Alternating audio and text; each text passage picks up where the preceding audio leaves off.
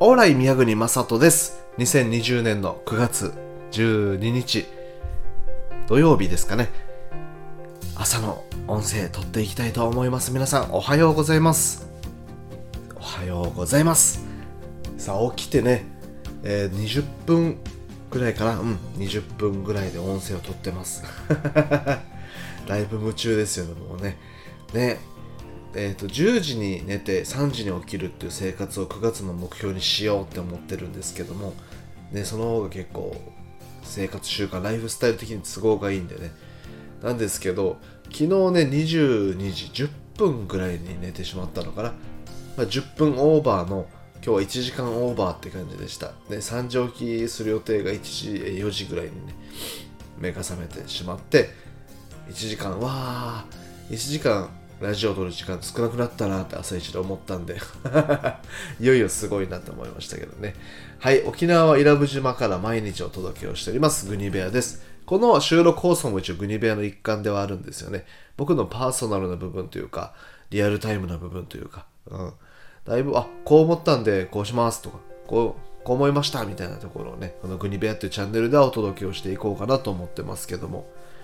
でそんな中で昨日気になるニュースがね飛び込んできたんですよ、まあ、正確に言うと一昨日ですかね。一昨日の夕方夜ぐらいか。に、えー、と実家の方に行ってて。で実家の方でテレビが流れてて、ね、そのニュースでたまたまキャッチできたんですけども僕の実家から車で10分ほど行った下地島っていう地域に下地島空港っていうね空港があるんですよ。もともと1979年とかに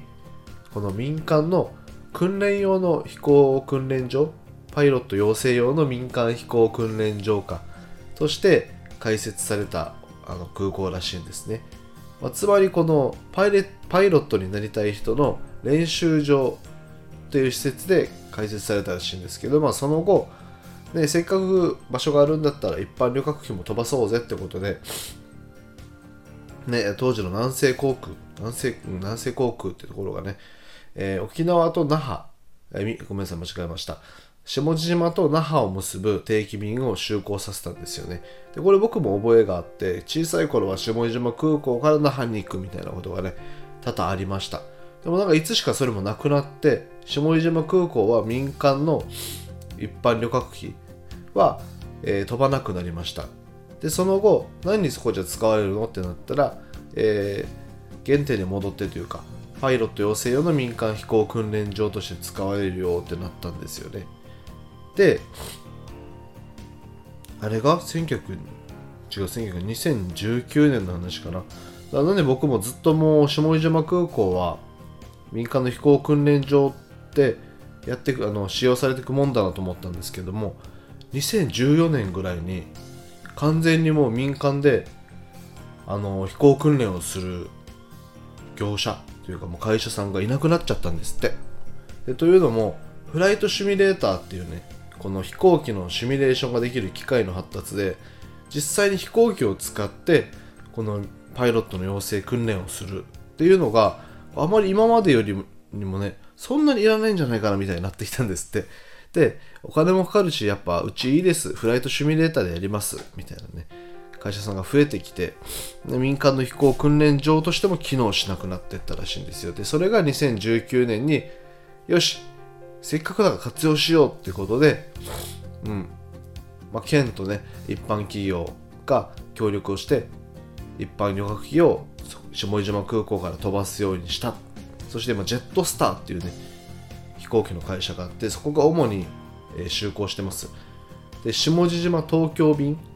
あと関西の便もあるのかな。で今後はそこにスカイマークっていうあの飛行機会社も航空会社もね参入して下地島那覇便の復活あと下地島からあと伊丹とかって言ってたかな。とかにも行くっていう話で、まあ、結構今後広がりがあるな。沖縄県民にとってめちゃくちゃねあの使いやすい空港になるなとは思ってるんですけどもなんせ僕なんてね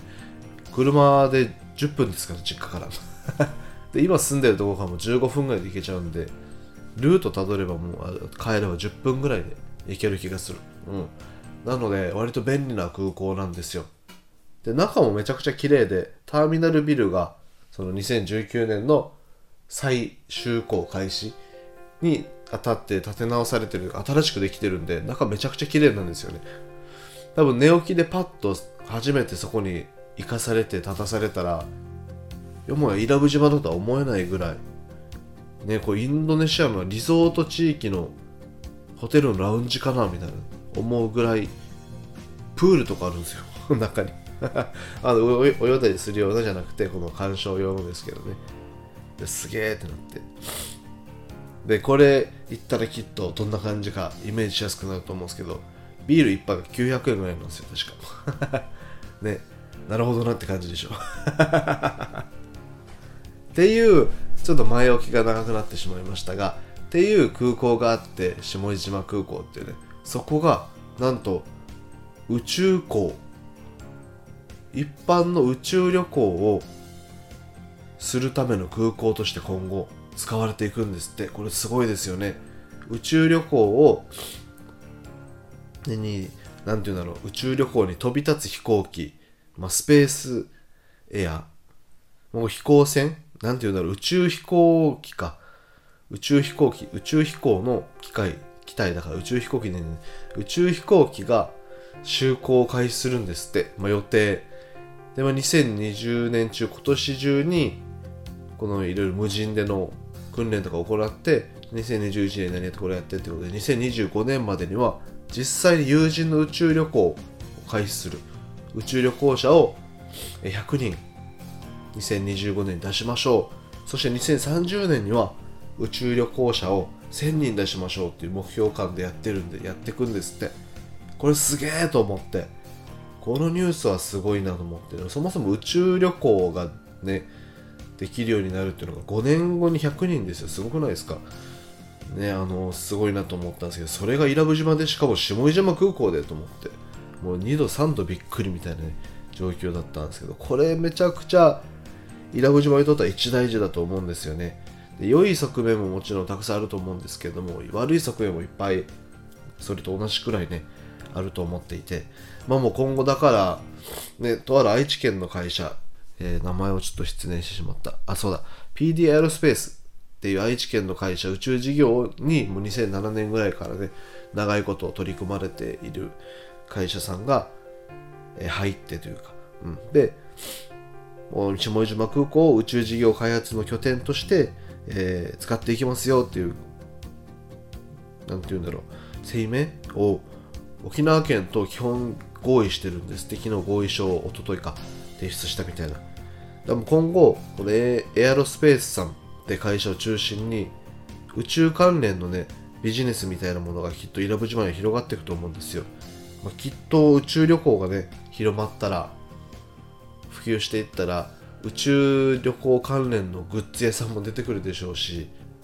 で、観光客さんも増えると思うんで、それ関連の施設も出てくるでしょう。で下井島空港の辺りはまだまだね未開の土地が多いのでここはこういうところにもいろんな施設ができるのかなと思って昨日ぼやーっと考えてましたけど、うんまあ、なんで島全体がそういう意味で盛り上がる経済的にこの進行して盛り上がっていくっていう側面もあると思うんですけど一方でやっぱね人って変化するの怖いし興味ないことには興味ないんで。なんで宇宙事業なんか始めんだよっていうね島民島の人皆さんも絶対いると思うんですよ。だしこの増えゆく観光客に対してやっぱり良くない感情を抱いている島民もいっぱいいるんでここあたりがどうなるんだろうっていう懸念もやっぱありますよね。このどうしてもや僕自身が興味があるんでやるなら島のに住んでる人たち島に暮らしがある人たちにもうこの受け入れられるというかああすごい宇宙うん頑張って岩渕を盛り上げてってくれるならいいことだみたいな感じでねこの受け入れられた上で始めていってほしいんですよね。希望としては。もう一島民の希望ですけどね。なのでこれ押し切ってねこういや宇宙事業やった方がいいんでやります。とりあえずやったら皆さんもわかると思います。みたいな感じでスタートするのはあまりこうなぁと思ってますよね。うん、とはいえもう基本合意が締結されちゃったんで待ったなしだと思うんですけども。で大丈夫かなってこれが歪みになって何も言わずに始めたじゃんみたいにならないかなとは思ってます。少なくともねあの、今年の2月に引っ越してきた僕としては、えー、寝耳に水の話題だったのですげえびっくりしました。もしかしたらね皆さんの方が詳しいかもしれない話題だったのかもしれないのですがはい、えー、とりあえずねびっくりしたっていうニュースです。今後多分この島民島の皆さんの理解を進める受け入れ体制を整えていくっていう意味ではメディアの動きニュース新聞ラジオいろいろありますけどねメディアってねの働きが動きが重要になってくるんじゃないかなと考えておりますがその話についてはまた別の音声で撮っていきたいと思いますというわけで現在が4時36分この後撮って出し撮って出しますけど ね、4時36分、1時間後にはね、グニベも始まるんで、今日も楽しんでいきましょう。ということで、最後まで聞いていただいてありがとうございました。宮国正人でした。引き続き、グッデイ